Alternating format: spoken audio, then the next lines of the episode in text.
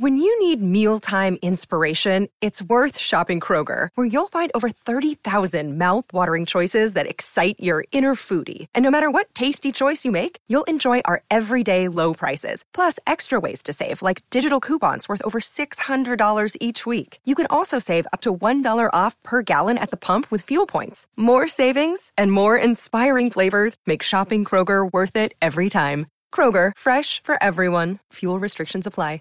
One of the reasons why we're seeing an issue so much with the dynamics of narcissism is that we value some things and we might even get in a relationship because we value these certain things. And to question your own value, what is it that you actually really value? Is it somebody's achievement and charisma and power and production of material? Or is it actually we value connection? And we value deep trust that's between us, not trust that you're not going to have an affair on me. That's not trust. Trust is that you're going to see me and be sensitive. So when you get more clear, get clear on what you value. And you might have to lose what it is you were attracted to. Because when you want to value that person, and even in the relationship with a narcissist, when they're pulling you for achievement, when they're pulling you for the compliments, you actually can see that more deeply and don't don't buy into that because they believe that's their their sense of um, value to you. So find what you actually value in them because we aren't all narcissistic, even if you have narcissistic defenses. And don't get called into you're so great in the world. And an example would be, let's say they failed at a at a at a performance review. You might be tempted to get pulled in, but your next review will be fine. They're stupid and to to push it over instead of you know what? Whether you failed or not you're an amazing man. You're an amazing woman. Allowing failure and love to be connected and to not be distracted by no you're going to be the best in the world. I don't care if you're the best in the world. I value for who you are not what you can do for me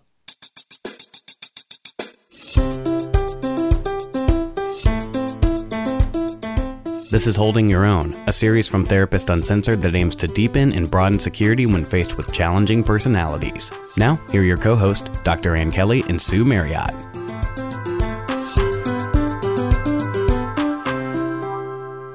Hey, everybody, welcome back. We are going to be jumping into the second episode of our series, Holding Your Own with Challenging Personalities. Our first episode, in case you missed it, was primarily about setting up the series, but also really went into what secure functioning couples look like, what are the conditions that promote security in a relationship.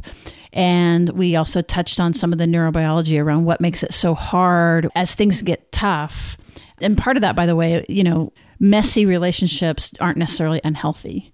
And so we looked at that, but also kind of what makes it so hard. Why are we so compelled to hang on to relationships as they are difficult? Today, we're going to be talking about narcissism. And it's a really, really important topic, right? Because I think actually narcissistic traits are very predominant in our culture right now. And we're going to distinguish between having narcissistic traits all the way up to narcissistic personality disorder today, but the parts of narcissism that are actually promoted in our culture, and we're not just talking about a culture in the United States, in much of the world, we have gotten in the last 10 to 15 years promoting the dynamics of narcissism that on one level can make you feel secure and out there in the world but also has this reverberating effect that can be really really negative. So hannah gadsby is a comedian a neuroatypical comedian who just made this joke about that the united states is the straight white narcissistic male of the world which uh, i think you're giving me a look. You don't like that. anyway, that was my association when you were talking about that the whole world, you know, struggle with narcissism. I was thinking, ah, I think the United States has a special place for that. well, and let's talk about why. We, there is so much in the United States that we have going well for us. I don't want to be negative on the United States. There's so many things that I think are really positive about the United States, but we do have an overemphasis, I think, on the idea of success an achievement in individualism. And when we focus on success, achievement, your own personal image, and uh, achievements, it's a recipe for the individual self centered focus. That's right. And so uh, in today's episode, we're going to be primarily talking about there's three manifestations from a scientific standpoint of narcissism. It's all the same disorder underneath, but they look really, really different. So today, you know, we're going to go into the grandiose, the overt narcissist, the one that is the most common and most easy to identify, actually. One that you could think of as extroverted and charming, confident well, egomaniac, you know, Right. um, they externalize a lot, so they're never at fault. It's always somebody else's issue. But there's also a type of narcissism it's called vulnerable or covert narcissism. And actually, it really does still have the self absorption and the entitlement of the grandiose narcissist, but has some really deep other experiences that make it manifest in a really different way. Right. And then the third aspect of that is when you can be a perfectly fine person with the injury of narcissism. But as it goes more extreme, then we're getting into what we call malignant narcissism and antisocial traits. And so we'll get into that later. But today, focusing on the overt narcissists, and I will overtly narcissistically mention one quick, quick thing, if that's okay. Absolutely. Um, that we are a female led indie podcast and that we are working really hard to do no ads. And the way that we support the show is through our Patreons. So thank you to everybody who continues to support us. If you would like to jump on and help us not do any ads, please go to patreon.com backslash therapist uncensored. You can join for as little as five bucks a month. You get all kinds of swag.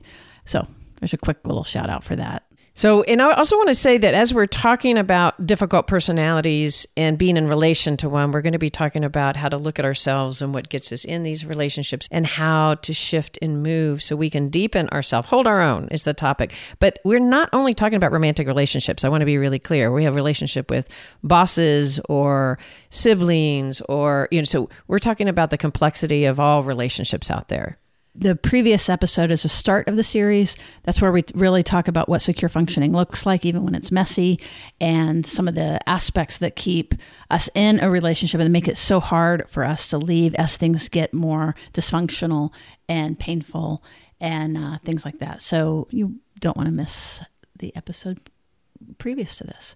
So first of all, can we just do an association like grandiose narcissist? So, what do you think of listeners when you're out there when you hear the word narcissist? Picture someone. Well, and one of the things we did do a shout out in the first episode that I think I want to remind listeners about is that we're not trying to be pejorative and oftentimes we can throw these labels out to be very very hurtful he's such a narcissist she's such a borderline um, that is a really painful dynamic to be throwing out right? And we do it because it's easier to sort of project out our difficult feelings onto other people which is something that we are prone to do as humans Right. And nobody fits in a box. And even, you know, we're not only preoccupied, we're not only that. And so we want to be careful. I'm really glad that you're repeating this, Ann, about using labels defensively because it's very easy to go, the bad's out there. I'm good, but my partner is such a narcissist. That kind of thinking is part of the systematic problem of narcissism. And so we're going to call that out a little bit and try to be more specific and more accurate as we're describing both sides of that. Right. So, what do you think of when we said narcissism? Because the first thing that comes to my mind when I think of that is somebody that's very self promoting, that the experience of being with them, you are some way are going to find out about their achievements, whether it's through a subtle mention or a direct mention. You find out about their need to be seen and to experience themselves as bigger than life. I think a really good example of that that's not totally obvious is like so let's say if I'm the person that's struggling with high narcissism and it's not that I don't ever do anything for you, but when I do do something for you, it's like I've made you the best meal you've ever had. In other words, it becomes more about me and what I've done in the meal instead of you and you enjoying the meal. And I think that's the biggest stuck point with narcissism as a trait. And everybody's going to recognize some of themselves in this. So, be, because we all have some, and there's a healthy form of narcissism. We want to have a healthy feeling of being able to be out there in the world and produce and feel successful. We're not trying to negate that at all. The biggest telltale difficulty is the lack of relationality. It's not necessarily about you enjoying the dinner in that example, it's about you recognizing that I did that dinner for you, right? There's a big difference between I did this great dinner because I love you so much and I want you to feel that sense of love as opposed to, I did this great dinner. I'm going to let you know because I need recognition that I'm a great person. and maybe it really was a very special dinner. Yeah. but the different, I like the, it's a subtle difference that you're making about grandiosity. And that grandiosity isn't like maybe I am a, actually a really good cook. That's one thing. But it's different if I'm a better person. Right. And grandiosity, and therefore, kind of this more destructive narcissism, has more to do with a feeling that I'm just a better human being, not better at a particular task. Right, because you can have lots of confidence in yourself as a cook, and we we are in support of that. we want high self esteem, and that's how you know at times in a relationship with somebody that that characteristic is getting caught is when you feel the need to constantly affirm their capabilities and their specialness, right? Like if you're cooking for me, do I need to affirm you're the best cook ever or do I get to just appreciate that you're the best cook ever? Those are really different dynamics of appreciating you versus I need to affirm you so that you feel okay. And that's one dynamic of knowing that you're relating to somebody in this way is that you're giving up yourself a little each time in order to ensure that they have an experience of feeling bigger than life and more entitled and more special. because when we're in the light of an actual narcissist, it feels so good. And we have more of a sense of belonging and our own self esteem, you know, bumps up and we feel like we're extra special even. But the problem is, think of a lighthouse, is once that light isn't shining on you, then you feel that emptiness and that hollowness, and you'll often do whatever you need to do to try to get back in the light. And the light typically is something that reflects well on the person shining the light, on the grandiose narcissist. But at the beginning, I think let's talk about how easy it is to get in a relationship with somebody like this because we're all prone to do that, right? We're all vulnerable to doing that. And part of that, I love how you're saying the light is that in the beginning of a relationship, whether it's a friendship or a romantic relationship, that idealized self of the narcissist and you come close. You know how when you first get in a relationship, let's just say say romantically, you kind of become one. Their their strengths are your strengths, and you know it's like this, and that's a That normal merger, yeah. yeah, that merger is a normal part of relationship. So when somebody has deep narcissistic traits and they really believe themselves to be better than anybody, and they come in contact with you, guess what? You become better than anybody as well By extension. by an extension. And so it is a really wonderful feeling. All of a sudden, you feel like you can accomplish anything. So if you live with some insecurities or some hopes, a narcissist can make you believe you can accomplish your best self and accomplish anything. And that feels wonderful. And that is also a natural part of falling in love.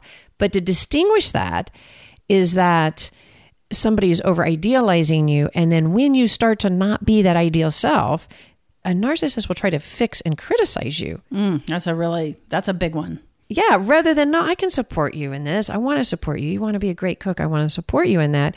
It's like you said you want to be a great cook. You know, well, what's the matter? What are you not doing? You said you were going to be a great cook and you're not going to classes I bought for you. You don't want to really be a good cook. Oh, do you, That's fantastic. you feel the difference, right? Oh, yeah, it's just chilling. and now it's become about me because if you were going to be the best cook in our relationship, now I, as the narcissist in this example, I'm bigger than life because I have a bigger life partner. So don't let me down. Not only do you need to reflect me, you also need to be as good as me. Like in that case, you know, here's what I'm thinking. Well, I did say that I really wanted to be a good cook, and he or she bought me these classes, and how kind of them to do that. And they're right, you know, like I do the classes, but I don't really do the exercises in between.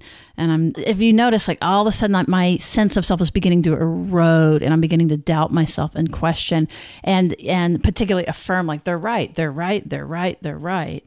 And you can feel, as we talked about in the first episode, that one of the aspects of a secure relationship is protecting and attuning. So if that started happening, if I was attuned to you, I would be going, Of course, you didn't attend all the classes. You, you know how busy you are. I mean, I want you to. I feel better already. I want you to have those classes. I gave it to you because it's something you want and you aspire for, but you're also busy as hell. So I get it. And if you can, let me support you to go to the class because now what I'm wanting to do is support you in that journey of what you want. And where you can get caught, like I love how you put that, is that you start to feel insecure because, well, they did give me the classes and they went out of their way. And now all of a sudden, you're needing to reflect my greatness for giving you these classes. And now you feel inept because you're not doing what it is you said you were going to do. So, Ann, let's play that out again for just a second. But since this is holding our own, right? Like, how would that exact exchange sound with the narcissist in the classes, not the lovely, lovely uh, expression that you just gave? So, if we go back to that example, like, right. how does that So- sound? So, I just say to you, like, what the hell? You know, you said you wanted that. I gave them to you. You know how expensive those were? Obviously, you don't care about this. If I was holding my own, and as I build my own security, the biggest step is to differentiate myself from you. So you're disappointed that I haven't attended the classes. Am I disappointed that I haven't attended the classes? No, I'm not disappointed. I'm judgmental. Oh, that's true. You're angry. Right. Right. I'm looking down my nose at you. So part of the holding your own starts before the interaction. And that is that you feel the criticalness and you feel that it's actually judgment. So I'm going to stop and breathe and go, wait, I actually feel really good whether I attend those classes or not. Those are an opportunity. But whether I attend or not, I feel like a pretty damn good person. Right. So now I'm going to differentiate from you and I'm going to come back and say, Sue, I'm really grateful that you bought me those classes. I know that you did that because you wanted me. I was saying how much I wanted, and I do.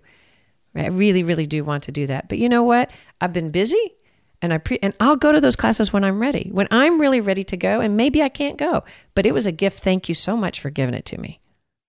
Feels really different, doesn't it, guys? And we can imagine, though, a circumstance where the person might stay at them and keep the negativity going. And so we can begin to feel where it's more overtly abusive versus kind of covertly undermining you. So if I were to stay at you and criticize you more about like well the reason you're not going to the classes is cuz you can't keep up like let's just face it. You just don't have the right stuff. The difficult part is that relationships don't start there. They start with a charming, inspiring, encouraging best self. And then this flips to the darker side where the criticalness and the judgment starts coming in. And it's insidious. Like this wouldn't be the first time in a relationship with a narcissist that I would have been feeling those subtle notches that could really erode my own sense of self. So just like Ann took a minute a moment ago and took a breath. So let's just describe for a second what's going on inside the person with the higher narcissism is that when she's just stood up to me, just by the nature of differentiating, now we have two people in the relationship, and she's insisting that I see her as separate, and she's insisting to exist outside of my purview, which is actually threatening for me. And you could feel a narcissist with more rigid traits will feel that separateness is threatening because Absolutely. it is actually one essential characteristics that you are underneath the current of narcissism is that there's not two people that we are all there to support the one ego of the narcissist so the separateness is what can feel extremely threatening to somebody who's developed narcissistic defense and so it outrages and That's it, right. It's like it's an affront to me. It It's a- provokes. that's right. It's an affront.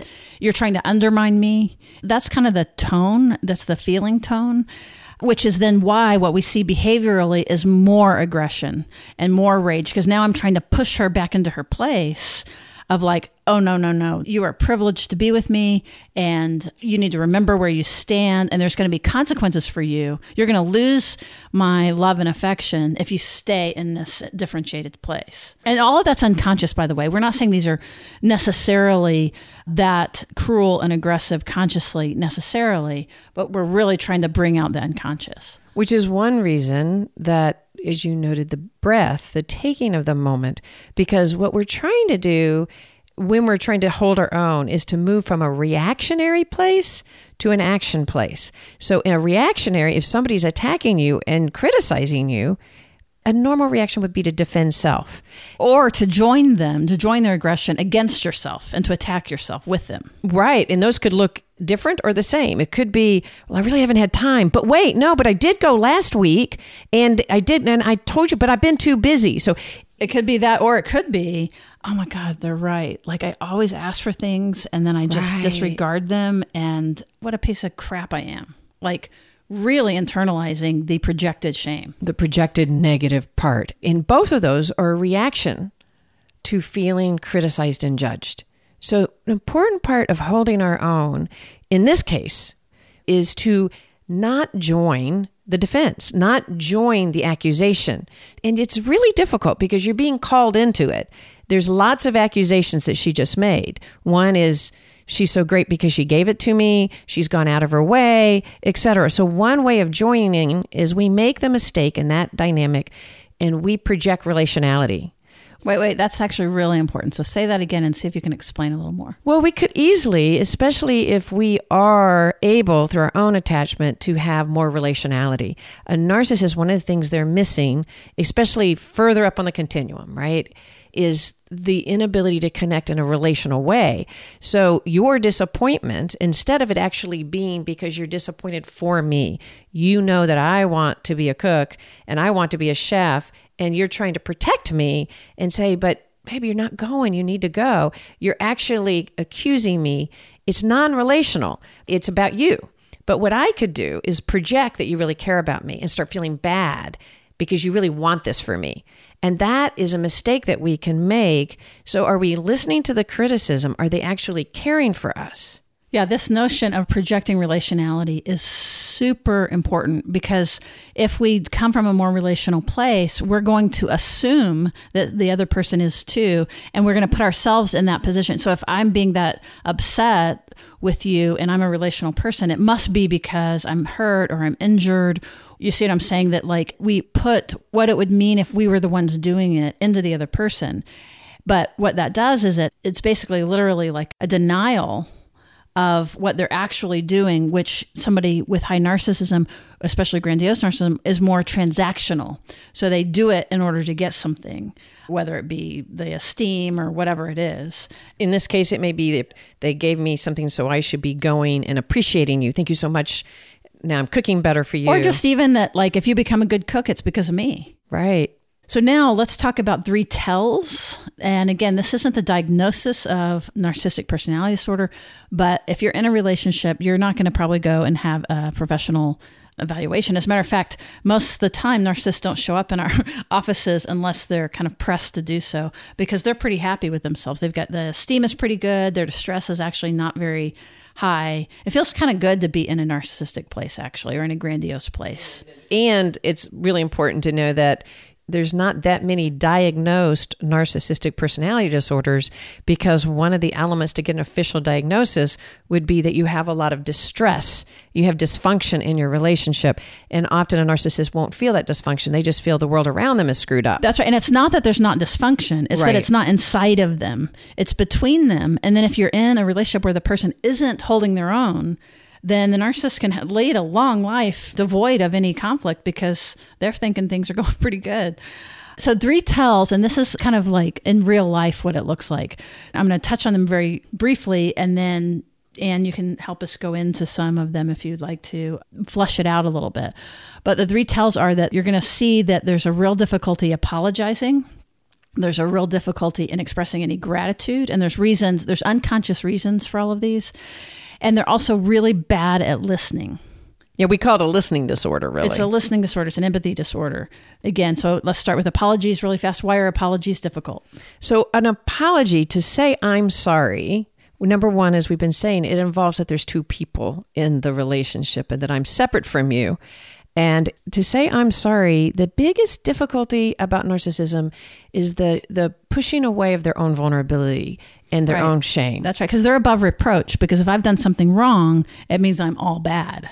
And that is a really important thing to remember because someone that has developed narcissistic, rigid personality has had a history where to be vulnerable or to be imperfect was really a risk to them and it threatened. So they either needed to be bigger than life because they were supported as a child that they're the best, which we know we're not. So there's an incongruence there, or that we were not seen and really were raised by narcissistic type of relating where you couldn't have differentiation.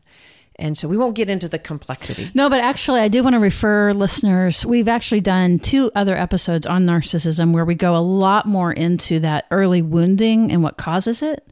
And I'm not remembering the episodes. They'll be in our show notes. They'll be in the show notes. So if you want to get more into this, be sure and do that. So the apology, that's right. We're above reproach. It's all or nothing. And so to apologize, you have to admit A, that you've done wrong, and you have to admit some sense of one under. If I've done something wrong to you, I'm slightly under you. And that actually brings anxiety, fear. So there's actually a pushing out. It's not even a conscious, I can't do it. I can't feel that I've done something wrong and apologize. Right. That would overwhelm my nervous system. So it sounds more like, well, yeah, I'm yelling. It's because you did da da da da da. Right. Or I'm sorry you feel that way. Right. And I love that what your example is, it gets turned around. The apologies, well, I'm sorry I did that, but I had to do that because You did this thing. And so then what we're talking about is what you did that made you upset. So that's the apology. And then what about the gratitude? That's an interesting one. Ah, the gratitude's so important. The People la- what I mean is the lack of gratitude. in, in people will say i have a hard time expressing gratitude Uh, someone that has narcissistic traits will say i just i either don't need gifts or I, I just can't express gratitude and it can seem like it's a humbling thing but it actually isn't because what it is it is an important part of our life to accept gratitude we have to know that we need you i need you Well, and also that it is a message that you've impacted me. yes you have influenced me You have had an impact. You've had an influence. I needed something that's right um, that you supplied versus this idea of narcissistic supply. And w- typically, if you're a more narcissistic, grandiose narcissist, you're getting your narcissistic supplies without recognizing them or acknowledging them. That might be the car or the corner office or whatever it is. But again, remember it's transactional. There's not the reciprocity that comes with a gift giving or acknowledgement giving. because that's in a relationship and it means that the other person existed and gave something and so there's also it, it bumps up against the sense of entitlement and that i'm bigger than life so of course i deserve that like so there, it's hard to feel gratitude when you feel like well of course i got this because i've worked my ass off or I- like i got the raise because i worked my ass off not because I you know, deserved it. That's right. And then what about listening? Why is listening difficult? Related to just what we said when you listen that involves intimacy and that means i have if to you're actually listening, if you're taking in the other person's words and spirit and intent. Yes, and, and a narcissist tends to need attention. They need to feel a flow, like you said, a supply. So if I'm the narcissist and I'm trying to listen, I might actually, if I really tune into my body, experience a little bit of anxiety while you're talking because there's a loss of attention coming my direction. And unless I'm listening to you tell me something that I can really relate to and jump onto, it's really easy to get lost and tune out. I like that too because I don't think that we've said it a lot in this episode, but what's underneath all of this big grandiosity, like that's again the tell. I don't have to go around beating my chest and saying how awesome I am if I actually felt that awesome, right? That Right. is an adaptation. What's underneath is terror and shame and fear. It's very pushed down. So different kinds of narcissism it's different but this particular kind they're not in touch with the shame but you can see it behaviorally The avoidance of it. the avoid and also the projection of it so you end up feeling less than when you're around a narcissist you just absolutely will and that is them putting their less than into you That's such a great way to say it. And one example you might hear of a narcissist saying is they're all idiots. Everyone else is an idiot. God, why is everybody idiot out there? Why am I the only one that can? Why are we the only ones? Or another one is you're ridiculous. That's a real telltale sign. You're being ridiculous, right? Not that what's any- a devaluation right. You're expressing something to me, and I'm saying you're being ridiculous. You're being too mm-hmm. sensitive. or or this school is being ridiculous i'm going to move my kid into the better school that has the such and such such and such so that's another parent version of that Right. A sign of that also is like you should not be part of the normal existence. So if there's long lines and a wait, there's a sense of uh, being done wrong. Right. So it's like, why should I have to wait? I should get the most special tickets and special seats. There's something because I'm so special. And like you said, there's an unconscious part of the shame that if I'm not being treated special, I might get in touch with that. And I can't. I want to go back to what you said earlier. That projected shame often comes out by projecting it through criticism and judgment. If I actually hold my own shame, I can't handle it. So I'm going to shame you. And that way I get released. It's like, I love to use the example if I throw up, I feel much better. Yeah. you know, if I'm nauseous. So if you think about a narcissist, like the idea that they may not be special and that they may have these feelings is overwhelming. So they have to quickly criticize and throw up and whew, they feel better. But there you are feeling criticized and judged. So let's use that then and go back into an example of holding our own. So one of the things we talked about listening being difficult, humility is really difficult. So let's say Ann comes home at the end of the day and I say, just innocently, I say, Oh, I'm so exhausted. You think you're tired? Do you have any idea? You have any idea how hard I work today? Seriously? Sorry, I'm having a laugh to just break that because it's so awful because it's actually so true.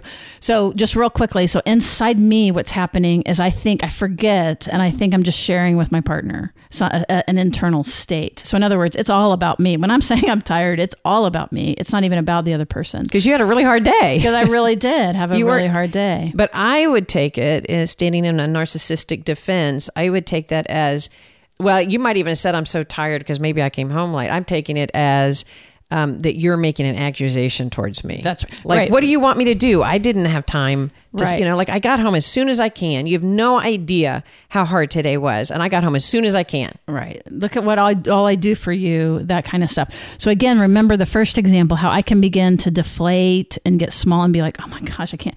You know or the holding your own might sound like, babe, I know you work super hard, but I'm just telling you that I'm tired because the last three nights, remember, the kids have been awake and I've been up with the kids. I'm just saying physically, I'm exhausted. I know that you work super hard and uh, I sure didn't mean to come across in any way that made you feel bad. Right. So in that example, you're allowing differentiation. You're seeing that I do work hard, but you're also expressing your experience. Yeah, but here's another nuance in that is in a more relational dynamic, I might be able to just say, look, it's not about you. I just said I'm tired, you know, something simple. But when you have somebody that has more vulnerabilities and they're what they call narcissistic vulnerabilities, that they, we know that they are highly sensitive and very thin skinned and take things very personally. So in that case, we're going to do something to actually hold them up so that it's just going to make it easier for you. So I add the, you do work really hard. You work harder than anybody I know. We add a little bit of that just to soothe that amygdala that is feeling threatened by the differentiation. And it's not a lot, like it doesn't have to be demeaning. It can just be like, oh, okay, I forget, you know, he's really sensitive about this or she's really sensitive about this. And so you give them a hand and right. hold their ego up a little bit as you're talking. But the difference is in holding our own is we're aware of their vulnerability. So we might give them a little bit of that, but we're not going to devalue or diminish ourselves in doing that. That's such a great example. And I think a, it's a great moment to talk about the continuum because there's a continuum of narcissistic defenses. And you being able to hold your own and say, Of course, you work so hard. And as you were saying that, that could warm my system. And it might help me come back into my relational self because don't assume that all narcissistic traits are so solidified down the continuum that they can't possibly come into their relational self when tuned into. So, that is our point that we can, through our engagement, shift this dynamic where then, if I'm not full down and I have this reflective capacity to kind of go, oh, of course, it might take my defense away. And I might not as needed as much because I don't feel shamed. I don't feel like you're blaming me. Another way to do that is when you know that somebody that you're close to tends to have this defense, it's also a really good idea to prep them. Because what can happen is to somebody who is narcissistic, hey, can we talk? Is a way of setting just alarm bells in their system because already you're suggesting you're upset with something. So their defenses start to stack. Can you feel that? So, one of the ways to help in these kind of dynamics is to prep. Hey, I have something I really want to talk to you about. It's really not about you. I had a really hard day, but I really want to get your impression about it. I'm forewarning you and I'm setting the stage. And another thing I'm doing is I'm saying what I need. I really need your attention right now. When is a good time? And this is what I need from it. Because that's doing two things. Not only is it informing you, it's reminding me about what I need. So I don't get distracted if you get defensive. Oh, I think that is really, really great. And, you know, part of why that it's really hard for somebody that struggles with narcissism, and I like, we do want to hold the other person, hold them well in this because, again, remember that there's no distress. And so what we have to do weirdly is we have to kind of cause a little more distress. So in that case, like you start out lovely, you remind me your yourself what you need, you tell me to signal into you. You're signaling like, hey, this is about me, not about you. But let's say I'm just a real jerk and I am not empathic and I You're further down the I'm continuum. further down or I'm in a mode and I'm really pushing that. So in other words, like the more that you are a self and you know have a three dimensions, then the only way that I can relate to you is I'm either idealizing you and you're above me and so I'm okay to be close to you because you bring me up, or I'm going to devalue you and push away because if you're vulnerable, I don't want any part of that, especially if it looks bad on me. And so I'm going to push away. So that another really important dynamic about this. Can I jump in there for a second? So Yeah. you're, uh, that lower part we haven't talked about. So as you're doing it, I want to mention. So if I'm, God, I really want to talk to you. I've had a really, really rough day, and I'm pulling for You're empathy. so needy. Right. What can happen, and it could be unconscious too. Like you might not even verbalize it, but what you might experience when I start to experience deep emotions that are hard is it could panic your nervous system. That's right. Because you have learned to, that being in your own negative emotions was not a safe thing. And that panic is unconscious. So it's a push down. So that may end up unconsciously or even consciously coming out as an eye roll. or I could feel disgust, like, Right. oh God, you're just like complaining all the time. You know, some sort of, and you'll recognize if you're a longtime listener, some of the blue side of this. It's not all about that, but like the, it's going to be dismissive, it's going to be avoidant of other people's feelings, um, and that's that devaluation. But I think the idealization is just as interesting, right? Because if you're doing something that makes me feel good or look good, or if I somehow can respect you and you're higher than me, then that's going to be a stable place for a narcissist. And we see this a lot in our sessions that if our clients can idealize us, then it's going to go well for a little while, even though we're aware that we're not working relationally. It settles them enough to be able to just work non self consciously. And one thing I've noticed is when you make a mistake in that position, they'll repair it themselves because it's not a relational mistake. And it's just like, it would be almost if I belched or something. You know what I mean? Like, Yeah, give me an it- it- example. well, just like if I if I go too relational and I say something like, "Oh, you noticed that I was late today," or "I noticed you didn't mention anything that I was, you know, ten minutes late bringing you into the session." Oh, I didn't notice that. Exactly. big deal. They they will either they'll either think that I'm self-flagellating, and and again that's the one down. Like, oh, I'm not even strong enough to just do it, or that I'm so good that I'm Right. going to call out my own mistakes. But just like you said, they'll blow it off. They're not going to see it as a relational move of like, hey, I was late. You get to have feelings about that and you get to tell me about that because I disrespected your time. Is kind of really that's the underlying message. Right. But for somebody who's in that more brittle place, they're not going to be able to use it, and they'll very quickly fix it for you one way or the other. Well, and I what I love what you're saying because now we're talking to therapists out there as well as anybody in relationship about my moving on could help you feel relief. Like, oh, you know, great, you didn't notice that I was late, and I'm not going to say anything. But by you slowing down, what you're signaling, which is really important in the step of holding your own, is that you're okay acknowledging that you made a mistake and you're okay letting me have feelings. So, what you're modeling for the relationship in the therapeutic hour with somebody who's brittle like this is no, but wait, come on back. I did keep you waiting, which, of course, depending on how far I am, I might be devaluing you. How dare you keep me waiting? Or if I'm in this idolized stage, no big deal, I was busy. But either way, I'm not even slowing down enough to have our feelings. And that's one thing that makes it difficult to be in a relationship with a narcissist is that part of slowing down. So calling into, but wait, wait, wait. You likely have feelings about that and actually having somebody tune more in. And you might notice at the beginning of that relationship that won't be tolerated. It takes a while to build trust to say, you know, I guess an, an older example is how is it for you that I haven't gone to those cooking classes? You know, like you seem really, really upset and angry. What is that about for you that I didn't go to those classes? Do you have feelings of disappointment? I'm calling you into your own feelings separate from me. That's right. And going back to holding our own, this is a really important part because the more that something like that happens, the more of a chance I have to work on my narcissism. But also, it's going to add conflict in the relationship because Right. The whole issue is the person who with the higher grandiose narcissism is whistling along doing just fine. And so you want there to be more conflict in the relationship.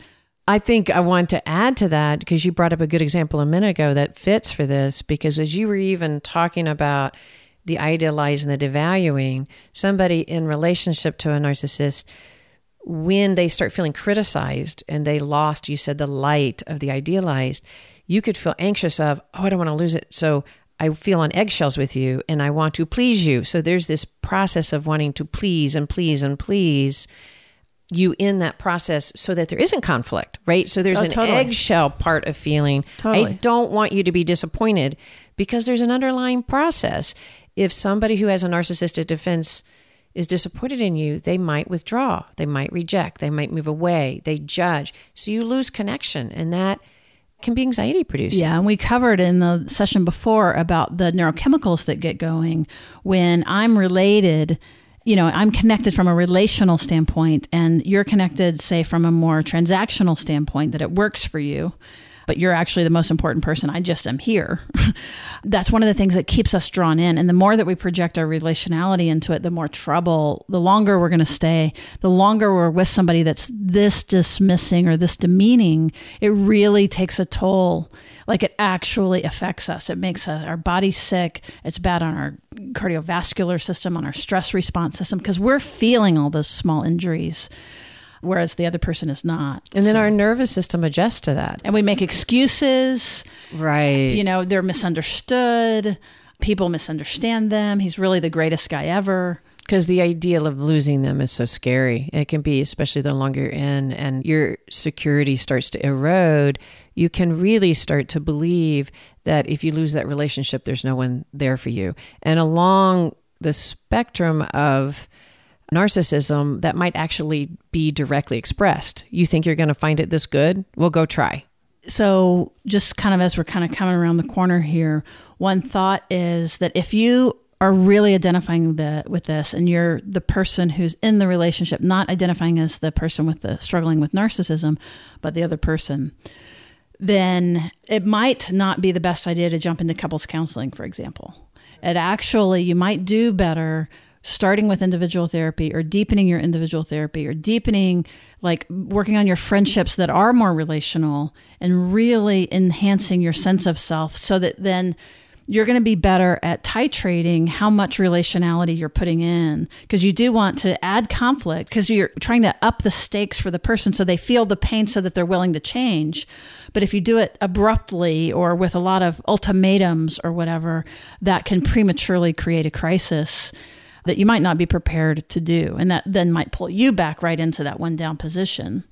So That's a really that- good point. That's saying a lot, but the idea being that just to real slowly, like at the very first example, Ann did such a lovely job of like just taking a breath, and it's like, I'm not trying to change you right now. I'm just trying to like hold on to myself. I love that statement because when you can repeat that to yourself, I want to hold on to myself, and you can really have that as your own mantra, the way you engage can feel really different with all these different dynamics. And I love your point. I often can see somebody individually for a period of time, and the partner is like, There's no way, there's no way he or she's going to ever come into therapy. There's no way, there's no way. And that's always a real sign to me, but it's not uncommon that that actually really does happen. And to one point, is that if somebody's pretty far down on the narcissistic continuum, they're not going to be provoked into therapy unless they really think there's a distress in the relationship and they're going to lose something. So to bring that prematurely and you're really not ready to stand up for yourself could actually just in, enhance the negative interaction. But if you get inside yourself and say, I need you to come, I am not happy, this is not working for me, and that partner can really hear that, it could actually, by poking their sense of loss of relationship, depending on how far down they are on the continuum, they probably do value. They don't want to lose it. And that could be the motivation to actually get in there and more deeply look at oneself. And so we're going to remind everybody of sort of the three signs of hope. One of which is that you both are willing to notice the things you're doing to contribute to the problem. That you're both willing to be willing to change them. So it's not just, yeah, I'm doing that. Yeah, I yell at you sometimes, but it's because of such and such. It's more of, you know, I crap, I keep like saying really awful things to you. And I, I really want that to be different. I really don't want to do that. I see what it's causing you and I can feel the pain of that. And then the third part is, because that's not even enough. It's like, I really wish that was different. I really wish I wasn't that way. Then the third part is like, okay, I'm going to actively engage so in some ways it's like what you're trying to do is put the discomfort instead of you feeling all the discomfort and your pie chart in your mind is filled with them and they're not even thinking of you and they're not uncomfortable you very slowly begin to put the discomfort into them and let them figure out what they how they're going to work on this. You don't necessarily drag them into therapy but you're going to take care of yourself. And so they better keep up. well, and one of the things that's so important in that process is that even somebody with significant narcissism wants a sense of other that can stand. So actually, when you start finding your own sense of self and your own borders, it actually can have a reverberating effect where somebody can start seeing you in a more powerful light. And that powerful light actually gives more credibility to the both of you in the relationship. So it is the first step of holding your own. That's why we titled it. Because as you start to feel, instead of I have to get their support, I want to feel supported in myself. I want to feel some sense of attunement. So going back to those positive, secure signs, when you go, I really want this in my relationship, and you're being told you're being silly, you can say, No, I really actually value this. I hear that you think that is silly, but no, for me, and if I was going to give two words in your journey to holding your own, is to start sentences with for me because it, it immediately differentiates you. He or she says something is being, well, for me, it isn't ridiculous. For me, this is how I feel. I've just drawn a distinction between the two of us, and that's an important marker. I love your point about as you hold your own, that it's going to help the other person see you, but also respect you. Yes. So you do not want to be the doormat. Uh, the doormats get walked on, they get devalued. You do not want to just disappear so that they're happy. So as you begin to emerge into your three dimensions, it really does bring a whole new level of hope because that was your half of what was the problem was. So by you popping in the dimensions, and this begins to get us to point towards where we're going in this series as we wrap up today. But when you have somebody who's more interested in power over rather than power with, that moves us a little bit more into the antisocial. They recognize power moves, not relational moves. So as you just even your great advice there about like for me, like you're you're already establishing yourself as equal and and that your needs are hope. important. There's hope that they can begin to see you in this more like, oh, you actually have something to offer them. And that that again, that's where we want to change the dance. And then we don't know what's going to happen from there. It's not for sure, but we do know you're going to do better and there's a chance that they're going to see you with a little bit more like, "Oh, there's someone there that I this is kind of interesting to me." right. And to have that uh, sense of other is so so powerful. And so that's part of what can accentuate the hope is you finding your own sense of self and not losing yourself. And the more you find that, the more powerful it is. It's also important to remember what you value. Because as we started out in this podcast, one of the reasons why we're seeing an issue so much with the dynamics of narcissism is that we value some things and we might even get in the relationship because we value these certain things. And to question your own value, what is it that you actually really value? Is it somebody's achievement and charisma and power and production of material? Or is it actually we value connection? and we value deep trust that's between us, not trust that you're not going to have an affair on me. That's not trust. Trust is that you're going to see me and be sensitive. So when you get more clear you mentioned going into individual therapy. Get clear on what you value, and you might have to lose what it is you were attracted to. Like, because when you want to value that person, and even in the relationship with a narcissist, when they're pulling you for achievement, when they're pulling you for the compliments, you actually can see that more deeply. And don't don't buy into that because they believe that's their their sense of value to you. So find what you actually value in them because we aren't all narcissistic, even if you have narcissistic defenses. You might really value that he or she works really hard. But value that and don't get called into you're so great in the world. And an example would be let's say they failed at a performance review. You might be tempted to get pulled in, but your next review will be fine. They're stupid and to push it over instead of, you know what, whether you failed or not, you're an amazing man, you're an amazing woman. Like allowing failure and love to be connected and to not be distracted by, no, you're going to be the best in the world. I don't care if you're the best in the world. I value for who you are, not what you can do for me. Well, you just nailed it, I think. That was fantastic. I really love how you just said that. Hey, and with that, I think that's a really strong ending. And remember that we're going to continue to do the deep dive. And next time, we're going to be talking about covert narcissism, vulnerable narcissism, depressed narcissism, it's the same and it's different. And it really looks different and it's very much more difficult to spot. So we look forward to sharing that with you. And if this has been valuable to you, please share this episode freely. Jump on and rank us and review us because that's how others find us in the world. And it's also how we have been able to bring on some really awesome guests. So it really is a direct way of helping us out. All right. Thanks for joining us, and we'll see you around the bend.